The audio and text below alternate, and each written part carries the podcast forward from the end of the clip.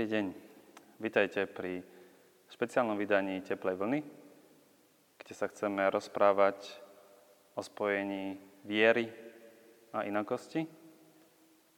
A budeme sa zhovárať s významnými osobnosťami, či už LGBT komunity, alebo ľudí, ktorí pracujú s LGBT komunitou v oblasti viery. Dnešným hostom nám bude Martin Kováč, ktorý je ako jeden z mála osôb aktívnych v cirkevnej službe na Slovensku a ktorý sa otvorene venuje duchovnej pastorácii či sprevádzaniu osôb menšinovej sexuálnej orientácie či rodovej identity. A vďaka tomu je často negatívne konfrontovaný v jeho okolí či v cirkevnej hierarchii na Slovensku. Vedie spoločenstvo starokatolíci na Slovensku, ktoré ale Slovenská republika odmieta registrovať ako církev a taktiež pôsobí v komunálnej politike za stranu Progresívne Slovensko. S manželkou v Trnave vychováva syna Samka. Vítaj, Martin. Ďakujem, ďakujem za pozvanie, vážim si to. Na začiatok uh, sme si pripravili naše zvyčajné otázky, uh, kde by sme chceli poznať trošku tvoje osobné prežívanie viery, tvoj vzťah uh, k inakosti, k LGBT komunite. A tak moja prvá otázka by bola, zohráva alebo zohrávala tvoja sexuálna orientácia či rodová identita nejakú rolu v tvojom chápaní Boha či prežívaní viery? A ak áno, akú? Tak, som biely heterosexuálny muž, takže e, zohrávalo, samozrejme. Myslím si, že toto je taká majoritná vec a je to práve tá pozícia väčšinovej spoločnosti.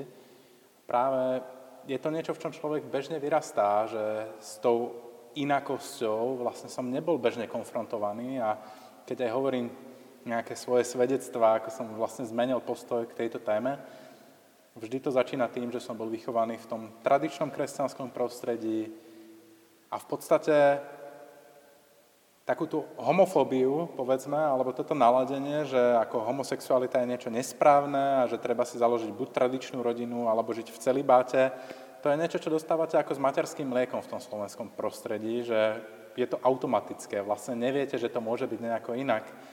Som z malého mesta navyše, takže taká malomestská farnosť, v podstate to bolo niečo, kde sa veľmi nemáte ako stretnúť s niečím, čo je iné, Iné už pre nás boli evanielici, že aj prekročiť túto hranicu tej, tej ekumény, tak aj to bola otázka jednoročného toho týždňa modlitev za jednotu kresťanov, keď sme mohli prísť na, na bohoslužbu do iného kostola a vždy s takouto detskou zvedavosťou sme tiež pozerali, že ako to vyzerá v tom druhom kostole.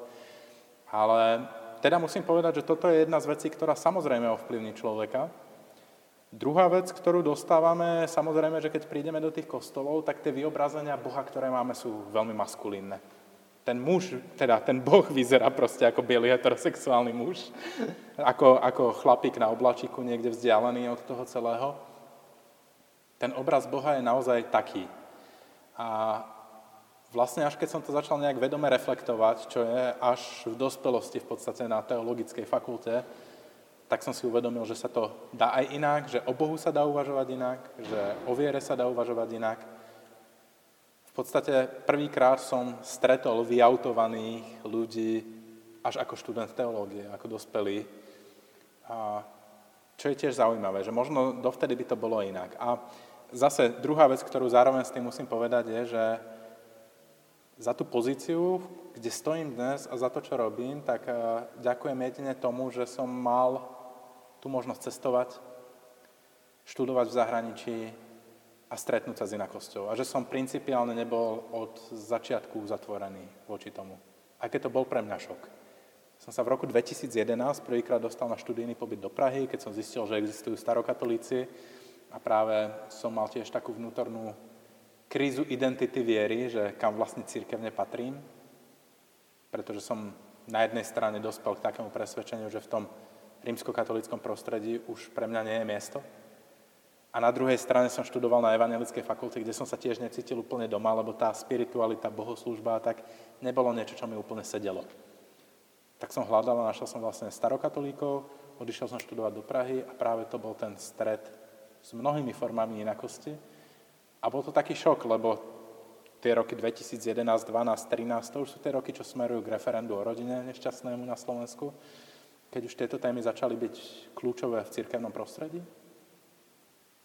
A zrazu som prišiel a v kostole, kde som chodieval do toho starokatolického maličkého kostolíka v centre Prahy, som tam stretol dvoch chalanov, čo sa držali za ruky a nikto im na to nič nepovedal.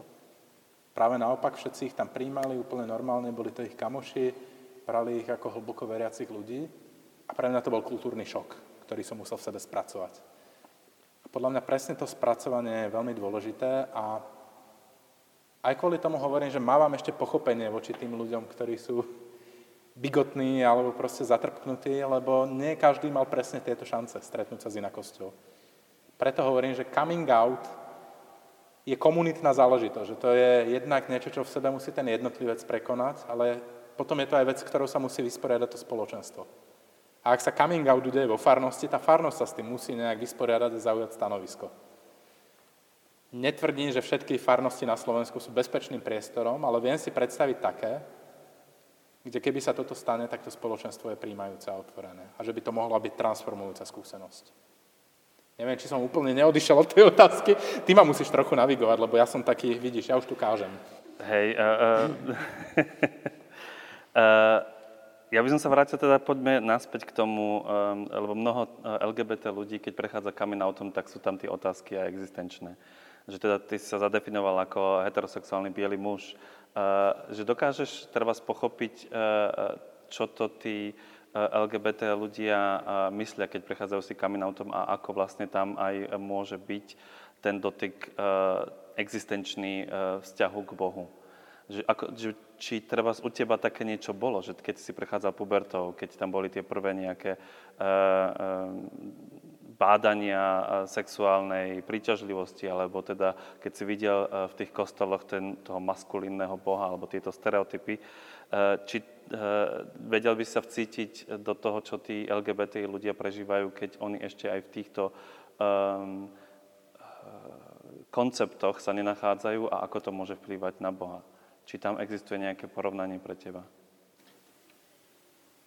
Veľmi veľa som pochopil cez tie osobné príbehy a akože ak, ak môžem sa znova odraziť iba tým, ako to celé pokračovalo u mňa, tak to bolo, že ako náhle som mal túto skúsenosť, ktorá začala transformovať môj pohľad, že ja som sa začal zaujímať o to, ako vykladať biblické texty a že či naozaj som ich čítal správne v týchto otázkach, že som sa začal zaoberať cirkevným učením, ale v prvom rade, že som počúval tých ľudí, že čím si musia prejsť, že vlastne v cirkevnom prostredí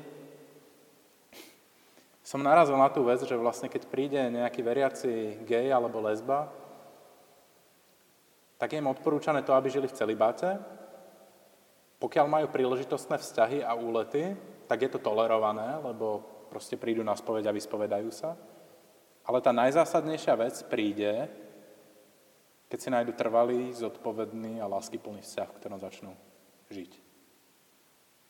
A toto je brané ako tá najhriešnejšia vec, oveľa hriešnejšia ako to, keď predtým žili nejakým promiskuitným spôsobom života, keď striedali partnerov a partnerky. To bolo bez problémov, lebo to bolo brané ako chvíľkový úlet. Ale ako náhle vstúpili do trvalého vzťahu s jedným človekom, tak to bolo brané ako ťažký hriech, pri ktorom nemôžu dostať rozhrešenie, kým nenapravia túto svoju situáciu. A to ma úplne dostalo vlastne, keď som sa na to pozrel týmto spôsobom, lebo keď hovoríme o tej osobnej sexualite, ja som, keď som mal asi nejakých 13 rokov na Prahu puberty, long story short, skúsim. Ja som proste prešiel cirkevnou základnou školou, ktorá bola taká, ako keď sa pozriete proste do dnešných uh, tých filmov proste o katolických školách, hej, že také tie prísne reholné sestričky a taký režim a každé ráno sme tam mávali modlitby a zamyslenia v rozhlase, kde nám hovorili o tom, aký je Harry Potter eh, démonská kniha proste a ako eh, Pokémonov proste nemôžeme zbierať nálepky, lebo majú mena démonov a podobné. A mne to vytvorilo úplnú averziu voči viere. Zo 4. ročníka na základnej škole, to som mal 10 rokov, ja si to fakt veľmi živo pamätám, ako som neznášal vtedy církev. A ja som odchádzal na 8-ročné gymnázium z tej školy s tým, že proste odchádzam na sekulárnu školu, lebo v tomto sa nedá žiť. V tých 13 rokoch to je ten čas prípravy na birmovku. A moji rodičia urobili vtedy veľmi rozumnú vec, lebo ja im hovorím, že ja na žiadnu birmovku nejdem proste, ja tam nechcem chodiť a, a nič také. A moji rodičia mi povedali, že OK, už si dosť starý, my vidíme, že, si, že proste máš na to vek, tak sa rozhodni sám. A to je pre mňa taký prvý moment, keď som sa ja pre vieru rozhodoval sám za seba. Že to nebolo niečo, čo som zdedil, ale rozhodol som sa, že to vyskúšam, že pôjdem tam. A mali sme naozaj takú prípravu takého kňaza, ktorý bol z charizmatické obnovy, proste bolo to celé robené takým veľmi živým a iným spôsobom, takým reformným by som povedal. No a veľmi ma to chytilo, že na tú vieru som sa pozrel inak, tým, že som generácia Harry Potteroviek, ktoré vtedy vznikli, tak som dostal vtedy Bibliu prvýkrát do rúk a celú som ju prečítal a ten text ku mne hovoril úplne inak. No a zároveň to bolo samozrejme s tým spojené, že tým, že som začal ministrovať, chodiť do kostola, kňazstvo sa mi stalo veľmi blízkym a, a veľmi skoro som začal ho, sa pripravovať na to, že raz pôjdem asi do seminára. Uh, veľmi skoro to aj skončilo, pretože som spoznal svoju súčasnú manželku ľudskú a vedel som, že pre celý bat nie som povolaný a akceptoval som to ako normálnu vec, že proste tým, že nie som povolaný pre celý bat, mám tu proste dievča, s ktorým chcem prežiť svoj život, tak uh, budem sa musieť v cirkvi uplatniť nejakým iným spôsobom. To bola tá moja idea, s ktorou som aj začal študovať teológiu, že ja budem nejaký akademický teológ, alebo budem takto spôsobiť. No a všetko sa potom zmenilo rôznymi okolnostiami. Ale teda, keď hovoríme o tejto sexualite, to, čo pre mňa bolo pochopiteľné a to, čo ten vlastný vzťah vo mne transformoval, bolo práve to, že ja v sebe vidím, že ja nedokážem žiť v celibáte. Hej, že nedokážem si predstaviť tak život, že nie som preto stvorený, som to v sebe rozpoznal. A tu sú ľudia, ktorí sú inak orientovaní a inak milujú, a len kvôli tomu im prikazujeme taký spôsob života, ktorý ja sám nedokážem žiť. Kto som ja, aby som im to prikázal? A veď proste ten vzťah, kto už vstúpi do vzťahu, to je naozaj také ako, ako čistá teória, že to hovorí len niekto, kto vzťah má veľmi sexualizovaný v hlave, že to je len o tom. Že nič iné sa nerobí, len sexuje proste, naozaj, že takto, takto prípada.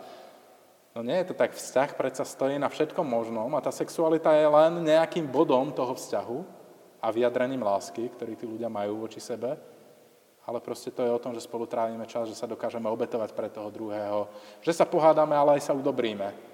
Že to má proste mnoho týchto dimenzií a rozmerov. A o toto celé chceme ubrať celú skupinu obyvateľstva kvôli niečomu, čo si nevybrali? Dokonca aj ten katechizmus katolíckej cirkvi predsa to hovoril, že to je, že to je danosť. Hej? Že to nie je niečo, čo si ten človek volí. Ešte aj to rímsko-katolické prostredie akceptuje, že to nie je voľba. A napriek tomu, že si to ten človek nezvolil, on nutia žiť inak. A čo potom teda hovoríš na tú definíciu um, homosexuality ako objektívne nezriadenej, alebo na um, ľudí, ktorí jednoducho používajú niektoré texty z Biblie uh, na definíciu hriešnosti uh, homosexuálnych skutkov, ako to oni definujú. Kto chce a hľadá, ten nájde a ja si... Ako o tom je fakt Biblia. Že ono je to globálny problém podľa mňa, že to, to mnohí kňazi hovoria naprieč, naprieč kresťanskými cirkvami v súčasnosti, že keď máte spoveď alebo nejaký pastorálny rozhovor, tak to, s čím ľudia prichádzajú, že 80 až 90 je len to, že hovoria o sexe niečo. Že, že kam sme sa to dostali? Že o tomto je viera, ako fakt. Že tak sme z toho urobili tému číslo 1, ale tu máme úplne iné výzvy a iné problémy kresťanstva, ktoré pred nami stoja. Ja myslím, že o tej téme Biblie a homosexuality už sme toľko nadiskutovali toho, toľko narozprávali, toľko je o tom napísané, že naozaj každý, kto chce, už si môže nájsť. Že, že aj v slovenčine a češtine už existuje dosť dokumentov, dosť videí na, na YouTube, že si napozeráte. Už len keď si pozrieme za posledné roky, ja sám som bol proste predmetom týchto diskusí, ani sa mi do toho nechce na novo vstupovať, pretože mi to naozaj príde ako mimoriadne únavná debata, ktorá nikam nevedie. A naozaj už pozerajme trochu na človeka a na ľudí, že pozrieme sa už od tej knihy, trochu zdvihnime zrak na ľudí okolo nás, ktorí hľadajú vieru a hľadajú Boha, potrebujú našu pomoc a nedostáva sa im. My síce vysielame tento podcast v predvianočnom období, ale nahrávame ho uh, koncom oktobra a to je nejaký ten týždeň po konferencii Kráčajme spolu, ktorú sme organizovali spolu so starokatolikmi a so signudovými kresťanmi a s cirkevným zborom Evangelickej cirkvi Staré mesto. A tam zazneli slova od biskupov Evangelickej cirkvi, ktoré sa odvolávali na písmo a na ich výklad hriešnosti, homosexuality a podobné veci. A nechcem ísť tým témam, lebo presne ako to hovorí, že už tu bolo povedané toho veľa a zdvihneme oči od tej Biblie. Skôr by ma zaujímalo, čo si myslíš, prečo si títo ľudia v hierarchii v týchto cirkvách stále nedokážu zdvihnúť oči od tej knihy a, a stále e, vyťahujú nejaké texty, ktoré boli už v rôznych teologických výskumoch e, mnohokrát e, vysvetlené, interpretované. Čím to je tá ich za, za neviem, neviem si ani... S tým, že sa z toho stala ideologicko, politicko, mocenská otázka v spoločnosti okolo nás, že súčasná politika proste toto rieši, aby odputala pozornosť od iných problémov a je to naozaj niečo, čo tak strašne irituje ľudí. Na Slovensku naozaj dlhodobo máme problém a to sa netýka iba LGBT plus komunity, to sa týka akejkoľvek inakosti. Pozrite si na tie prieskumy, veď to tu od dnešnej revolúcie doteraz. Prieskumy, či by ste chceli za suseda Róma, či by ste za suseda chceli geja alebo lesbu, či by ste za suseda chceli cudzinca, alebo nejakého utečenca. Vychádzame úplne, že na chvoste Európskej únie. Kontinuálne roky rokúce. Takto to je proste na Slovensku. Církev, ktorá má, a keď sa dnes, ktorúkoľvek nedelu, ja keď sa pozriem do toho evaneliového textu, čo on robí proste? Ten Ježišov pohľad nás vždy smeruje na tých ľudí, ktorí sú na okraji, ktorí sú iní ako väčšina ktorý hovorí, pozrite sa na nich, v nich sa ukazuje Božie kráľovstvo, v tých, ktorí sú maličkí, ktorí sú prenasledovaní, ktorí sú plačúci, ktorí sú utlačaní. Ježiš sa stretáva so Samaritánmi, stretáva sa so ženou Syrofeninčankou, so ženami vo, svoje časo, vo svojom čase ako takom. Toto chce slepotu nevidieť to.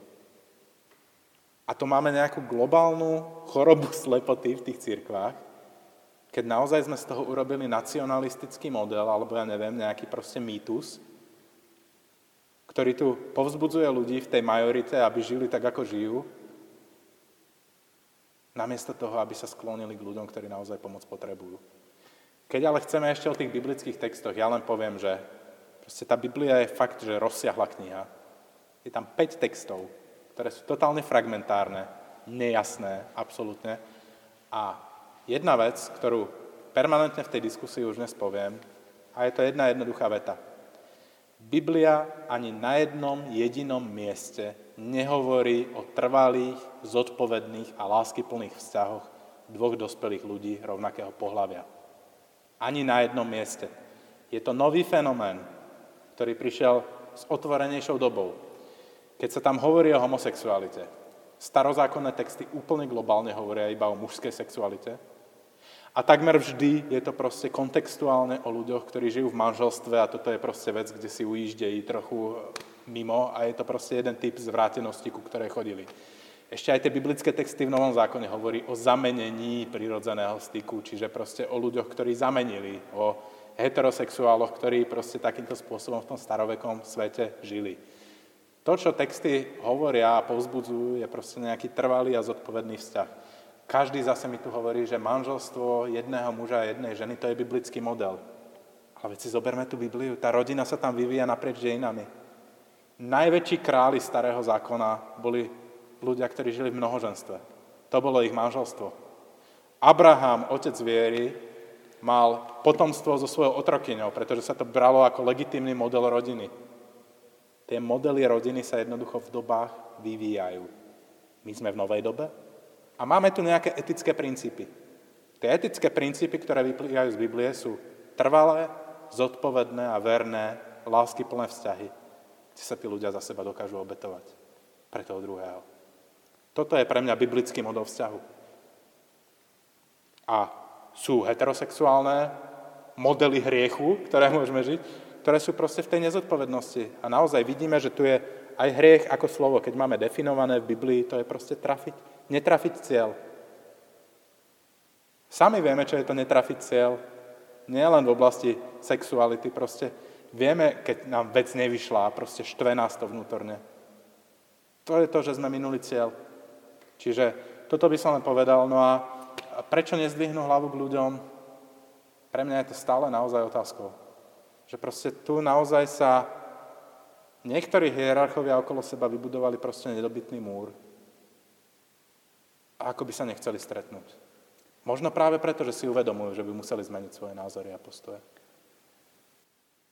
Teraz sme eh, v tomto čase aj eh, nejaký ten čas eh, po teroristickom útoku a možno sa spoločnosti niečo mení. Vyšla aj iniciatíva od mnohých LGBT skupín, ktorá hovorí, ide nám o život. Možno sa zmení v niektorých ľuďoch ich postoj a ozaj začnú pozerať na ľudí namiesto na knihu. Myslíš, že eh, je treba, aby v kostoloch samotní veriaci tlačili na svoju hierarchiu, na svojich kňazov, pastorov, eh, alebo eh, je treba treba na univerzitách rozvíjať nejak výskum a, a učiť nových duchovných k tomu, aby zdvihli teda ten obzor na knihu? Alebo čo myslíš, ako prispieť k zmene vôbec celkovo, ako si hovoril, inakosti nejde tu len o tému LGBT+, ale pojímanie kresťanstva ako takého? Tlačiť nie je to správne slovo, ale tak ako momentálne v spoločnosti aj v dôsledku tejto brutálnej vraždy, ktorá sa stala, sa hovorí o tej potrebe, že hovorte o sebe, že naozaj vidíte von. Toto je podľa mňa veľmi podstatné, lebo keď zrazu ľudia uvidia a proste vidíme to.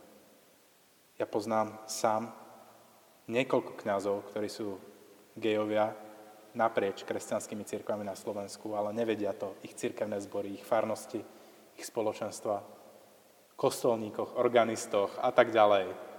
Proste ľuďoch, ktorí sú priamo v cirkvi slúžia tam, verne slúžia naozaj a snažia sa žiť podľa tých cirkevných noriem a prikázaní, ale nehovoria o tom. Ak by sa toto zmenilo a naozaj to nebola iba ojedinelá vec, tak si myslím, že toto by zmenilo tie pohľady. Možno je to urban legend, ale teda mal som kamaráta, ktorý, ktorý bol reformovaný farár na východnom Slovensku. A práve keď bolo referendum o rodine, tak on už vtedy hovoril jednu zaujímavú vec, že bol tam v nejakej dedine, neviem, boli to horná a dolná niečo, nepamätám si, čo to bolo už presne. A v jednej z tých dedín bol lesbický pár, ktorý tam chodil do kostola. A v druhej nemali žiadnu takúto skúsenosť. Keď prišlo referendum o rodine, v jednej dedine celý zbor vlastne hlasoval trikrát áno vtedy, hej, čiže proste za tieto otázky. A v druhej dedine bola takmer nulová účasť na referende že tá osobná skúsenosť toho stretnutia bola tak strašne silná, že oni pochopili, akým spôsobom by to zasiahlo tých blízkych ľudí, ktorí tam chodia do kostola, ktorí, sa im, ktorí im pomáhajú, keď treba pomôcť a tak ďalej, že to je, tie osobné stretnutia s inakosťou sú podľa mňa transformujúca skúsenosť. Mňa LGBT pastorácie nikto neučil. Nemal kto. To nebola téma na teologickej fakulte. Tam sa riešili iné veci. To, čo prišlo, bolo práve to, že mne moje cirkevné spoločenstvo, do ktorého som v Prahe chodil, zmenilo môj vlastný pohľad. A ako náhle som sa vrátil na Slovensko, hneď som písal Gay Christians vtedy ešte, neskôr Signum Duhoví kresťania, že sa chcem stretnúť a porozprávať a tak ďalej. A tým, že na Slovensku som sa stal nedostatkovým tovarom, ako duchovný, ktorý proste sa venuje LGBTQ komunite, zrazu to boli desiatky a desiatky ľudí keď sme založili našu starokatolickú farnosť v Bratislave, tak musím povedať tiež jednu vec, že tam chodili moji rodičia a moji svokrovci z toho môjho malomesta, kde som ja vyrastol. A zrazu uvideli veľa ľudí z LGBT komunity, ktorí tam chodili a boli out proste. A oni hovoria, to ich je tak veľa? A to je podľa mňa tá, tá dôležitá vec, že ako náhle vytvoríte toto bezpečné prostredie, príjmajúce, kde sa to považuje za absolútne normálne a prirodzené, kde sme otvorení voči každému človeku, tak to transformuje aj tých ľudí, ktorí nemali túto skúsenosť. Um, ale ty si to aj načal, že uh, možno um, tí ľudia nemajú odvahu. Teda tá LGBT komunita uh, žije v strachu a mnoho, hlavne teraz uh, v tomto predvianočnom období, uh, máme uh, mnoho LGBT ľudí, ktorí žije treba v Bratislave, sa vracia naspäť uh, do navidiek a uh, tu v meste možno žijú otvorený život a uh, sú tým, kým sú, ale vracajú sa do svojho rodiska a tam jednoducho či už rodičia alebo okolie ich nutia, aby sa pretvárovali. Máme mnoho ľudí, ktorí uh, trebárs uh, žijú uh, ako transrodové osoby a musia uh, pri návrate do svojho rodiska akceptovať úplne inú identitu pretože to okolie to na Vianoce od nich vyžaduje, aby náhodou teta z Hornej Marikovej sa neurazila alebo nedostala infarkt. Um, ako by si uh, možno, čo by si odporučil uh, takýmto um, ľuďom, ktorí jednoducho majú ten strach a berú ohľad, povedia si, ja to mojej mame nemôžem spraviť. Um, že kde nájsť ten balans medzi tým, uh, umožniť im poznať uh, mňa ako LGBT osobu skutočne a medzi tým, že ja som tam len na Vianoce a zase sa rok neukážem a nechcem, aby ich tí susedia potom na nich ukazovali prstom, čo je ten bežný konflikt. Univerzálne riešenie na to určite neexistuje, lebo tie situácie sú také ako tá duhová zastava, že proste to je tak, tak špecifické máme spoločného kamaráta, ktorý sa vyautoval pred rodinou práve pri štedrovečernom stole a nebolo to ideálne takouto šokovou terapiou zrazu proste e, prísť na svoju rodinu. A poznal také prípady, kde to ľudia sa veľmi báli povedať a naopak, keď to povedali svojim rodičom, tak im povedali, ale však ja to roky viem. Čo nepoznám svoje dieťa. A tá citlivosť je v tomto dôležitá. To, čo väčšinou odporúčam pri nejakých pastorálnych rozhovoroch alebo spovediach tým ľuďom, ktorí prichádzajú z LGBT komunity a práve tak, že ešte ani pred rodičmi nie sú vyautovaní alebo pred rodinou. A aby si našli nejaké tie bezpečné medzičlánky. Že občas ten súrodenec, alebo nejaký blízky kamarát, alebo kamarát mami, alebo strýko, ktorý má pochopenie a keď nadhodím túto tému, tak vie, mať ten bezpečný medzimost, alebo niekoho, na koho sa môžem obrátiť a viem, že ma neodmietne, je veľmi dôležité. Lebo naozaj, žijeme proste v spoločnosti, ktorá je, aká je. Stačí sa pozrieť na tie sociálne siete, proste ako sú plné nenávisti, lebo ľudia sa krmia informačným odpadom. Čo si budeme hovoriť proste v tých konšpiračných médiách a krajne pravicových médiách, v politickom diskurze, a ku ktorému má kresťanstvo a konzervatívne kresťanstvo na Slovensku žiaľ veľmi blízko sú LGBT ľudia jednou z tých kľúčových komunít, na ktorú sa poukazuje ako nositeľa nejakého zla, homolobby ja neviem, všetky tieto termíny, ktoré sa tu zaviedli, gender ideológia, zastavovali sme tu zlo z Istanbulu a ja neviem čo, všetky tieto proste narratívy, ktoré sa tu šírili, tí ľudia sú tým naozaj nasýtení. A to má tendenciu potom sa naozaj veľmi ostro prejaviť.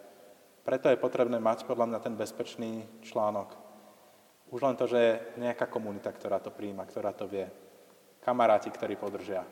Ten súrodenec a sestra alebo brat, ktorí sú tomu blízki. Niektorí majú strýka takého, že podržal ma a on to povedal mame alebo niekomu. Tak to býva veľmi nápomocnou vecou. Samozrejme, občas býva rozhovor s nejakým duchovným, ktorý je otvorenejší, ale to je, ako sme povedali na Slovensku, tiež trochu nedostatkové. Treba tu postupne lámať tie lady to je veľmi dôležité. Nielen v tejto otázke, v akejkoľvek otvorenosti očí inakosti na Slovensku, lebo inak zostaneme naozaj zamrznutí niekde v 19. storočí. A bežíme sa k záveru, tak by som sa možno spýtal, že ako to je. Sám si hovoril, že e, v tvojom spoločenstve e, e, je mnoho LGBT plus ľudí, ktorí sa tu cítia doma. A že teda, aká je tvoja predstava vlastne, alebo ako predpokladám, že žijete inklúziu už túto v praxi. Že čo myslíš, že čo sú tie dôležité charakteristiky, aby LGBT plus ľudia sa cítili vítaní v cirkevnom spoločenstve, ako to prežívate vy a treba aj ako pomáhate LGBT ľuďom, ktorí sú ešte niekde na hrane um, aj v tomto ťažkom čase, ktorí možno, že nemajú ten partnerský vzťah, alebo teda boja sa, sú o samote, že ako prežívate to u vás, u starokatolíkov, toto spoločenstvo a aké charakteristiky možno by si odporúčal, aby sa cirkevné spoločenstvo snažili dosiahnuť byť inkluzívny? Je veľa vecí, ktoré idú samostatne cez mňa ako osobu, lebo som proste reprezentant toho spoločenstva a zároveň kňazom v duchovnej službe. Takže veľmi prirodzene už sa mi stáva, že ma veľa ľudí vyhľadáva. To už je naozaj, že na týždennej báze príde ku mne nejaký neznámy človek z komunity, alebo teda nehovorme z komunity, proste gay, lesba, bisexuál, transrodová osoba a nebinárni ľudia. Proste naozaj celá tá farebnosť prirodzene vyhľadávajú, pretože našli prijatie. Že vedia, že neodmietnem. To je akože tá, tá jedna z tých kľúčových... Ja tak vidím Ježiša v Evangeliu. Ako človeka, ktorý prišiel ku každému a počúval ho takého, aký je. Ten príbeh rozhovoru so ženou Samaritánkou je v tomto úplne smerodajný. S tou láskavosťou, zároveň s pravdivosťou, s tým pohľadom na život je, je kľúčový a niečo, v čom ľudia potom nájdu to prijatie a dokážu sa pozrieť na Boha inak. A možno to mm-hmm. obrátim teraz, pretože ty si jeden človek. Mm-hmm. Ty máš kapacitu tiež obmedzenú. Vidíš aj teraz u tvojich kolegov, duchovných pastorov, mm-hmm. naprieč rôznymi kresťanskými cirkvami, vidíš u nich aj inšpiráciu v tvojom príklade? Je možné, že ťa budú nejakí duchovní nasledovať? Dúfam, že áno. Minimálne v tej našej vlastnej cirkevnej tradícii a v tej českej starokatolíckej cirkvi, tak tam sme prijali tento rok, vlastne v oktobri tohto roku, takisto na synode prelomové rozhodnutie, že vlastne jednak v otázke svetenia žien, kde sa umožnilo vlastne svetenie na kňazov a prípadne aj tým, že to už budú svetené ženy aj na kandidovanie na biskupky, čiže vlastne všetky stupne duchovného úradu sa, sa otvorili aj ženám. Mimoriadne obohacujúce a práve ten, to oslobodenie Boha z gendru, podľa mňa. Že naozaj toho Boha máme zafixovaného z tých obrázkov z detstva ako starého chlapa, nie? Že to mi veľmi dlho trvalo, kým som si toto uvedomil, že, že Boh je proste trans. On je nad tým, on, on, je, on, je, on nemá pohlavie vyjadriteľné. A v mužstve a ženstve ako takom sa Boh zjavuje, ale aj biblické texty nám hovoria o Bohu, ktorý je otcom i matkou. Sú tam oba tieto obrazy, ktoré, ktoré proste sa prelínajú. Samozrejme, tie patriarchálne nejak prevažujú, ale takisto je to kultúrnym kontextom. Boh je nad tým. Nad tým celým. A, no a teda to druhé rozhodnutie našej synody sa týkalo požehnávania partnerstiev, kde hovoríme teda o tých typov vzťahov dvoch dospelých ľudí, ktoré doteraz v cirkvi nemohli uzavrieť manželstvo. Či už sú to páry rovnakého pohľavia alebo opačného pohľavia pretože aj je dosť párov dnes, ktorí nechcú vstúpiť do sviatostného manželstva a žijú spolu dlhšie alebo tak. Ako církev vnímame, že to je niečo, kde je možnosť proste vykročiť a požehnať a teda toto bolo schválené na tejto synode. Vidím posun u mnohých mojich kolegov a práve aj v tých diskusiách jedna z najdôležitejších vecí, niektorí tam išli toto, že hriech a tieto. Ja som tam pristúpil úplne z toho opačného pohľadu, že to je proste pastorálna otázka že tu máme ľudí, ktorí za nami prichádzajú a ktorí sú súčasťou našich farností a našich spoločenstiev. Práve kvôli tomu, že tu našli prijatie a nie odmietnutie. A myslím si, že to bol jeden z takých kľúčových argumentov, ktorý mnohí ľudia vtedy pochopili, keď si uvedomili presne to, že som sa ich pýtal, ak za vami príde gej alebo lesba, ktorý má partnera alebo partnerku, tak ako čo im poviete do očí? Ako farár, keď prídu takíto ľudia za vami? Že žije v hriechu? To nepovedal nikto z tých ľudí, čo tam boli. A mysleli si to možno niekto? Hmm, nemyslím si. Bola tam už taká atmosféra, že toto mali vyriešené naozaj tým, že tie farnosti už majú skúsenosť. Že tam sú vyautovaní ľudia, ktorí žijú vo vzťahu. Tak čo im odporúčite? Celibát? Čestne treba povedať, áno, je to jedna z možností. Ak je ten človek povolaný k nemu, je to super. Môže z teba byť super kňaz, alebo uplatníš sa niekde inde, využiješ tie danosti, ktoré máš. Nie každý človek je stvorený k partnerstvu. Ak si gej lesba si povolaný k celibátu, Boh ti žehnaj, chod do toho. Ale ak nie, čo povieš vtedy? vstup do zodpovedného vzťahu a my mu ako církev požehnáme.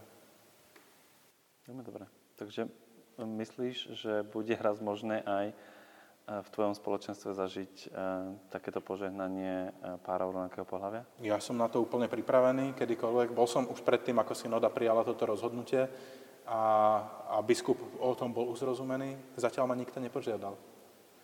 A aj tí ľudia sa boja, tiež nevidia, že by to bolo proste spoločensky akceptovanou vecou alebo niečo podobné. Je tam viacero premenných. A ja som pripravený. Čiže super, to je ponuka pre všetkých, ktorí chcete vstúpiť v novom roku do takéhoto partnerského vzťahu aj s požehnaním. A možno teraz na záver um, máme koniec roka, ktorý bol um, teda po Vianociach koniec roka, ktorý bol náročný, uh, možno aj taká tá reflexia, že skús povedať nejaké tie za čo si tento rok vďačný a možno čo, čo by si do nového roka prijal, um, či už LGBT plus ľuďom alebo celému Slovensku? Asi ako pre mnohých ľudí, aj pre mňa to bol veľmi únavný rok. A nespamätali sme sa poriadne z covidu, prišla vojna na Ukrajine, to leto bolo také, že proste tiež už vidíme nejaké dôsledky klimatickej krízy okolo nás. Všetko sa to akoby valilo z každej strany. Zlé veci spoločnosti, divné politické vyjadrenia. Proste naozaj, že nebol to ľahký a jednoduchý rok. V tých pozitívnych momentoch vidím práve to, že, že tu existujú ostrovy pozitívnej deviácie. V tom celom. Že tu existujú priekopnícky ľudia, ktorí to s touto krajinou nezdávajú a pokračujú tu ďalej. A to mi dáva veľkú nádej. A že to získava širšiu verejnú podporu, že aj v tých zlých veciach sa ľudia dokážu, dokážu zase viacej prepájať, tvoriť komunity a to je podľa mňa veľmi kľúčové. Že to je to, čo musíme teraz naozaj urobiť. Že mať tie bezpečné miesta, vymieňať si skúsenosti a rozširovať to, rásť dávať to zažiť čo najväčšiemu spektru ľudí. Áno, aj teraz sme tu proste v tom čase po tej brutálnej vražde, ktorá sa stala v teplárni. A všetci sme takí unavení, podľa mňa. Zasiahnutý tým, smutný. Áno, bojíme sa. Ale ten strach proste nemôžeme nechať zvíťaziť. Tomu sa treba postaviť a premôcť ho láskou, prijatím a presne tým odmietnutím toho, že Takto to jednoducho nechceme. Ak sa necháme zastrašiť, tak nechávame vyťaziť tých násilníkov. Ale ak sa tomu postavíme, môžeme získať viac a viac ľudí na svoju stranu. Ja by som sa teda poďakoval vidieť, že e, Martin je veľmi dobrý duchovný, vie kázať. E, pre neho 25-minútový podcast je málo, e, čiže ak chcete sa dozvedieť viac o inkluzívnej pastorácii a o jeho skúsenostiach ako jedného z mála duchovných, ktorý robí LGBT plus pastoráciu na Slovensku. Nezabudnite každú nedelu 17.30 v kaplnke svätého Vladislava v primaciálnom paláci, alebo aj online, ak teda um, korona nás bude stále tlačiť do online. A teda ďakujem Martin za tvoj čas, ďakujem za všetko, čo robíš a, a verím, že teda tieto nasledujúce Vianočné sviatky budú pre nás všetkým sviatkami pokoja, radosti a ten ďalší rok bude lepší ako tento minulý. Ďakujem.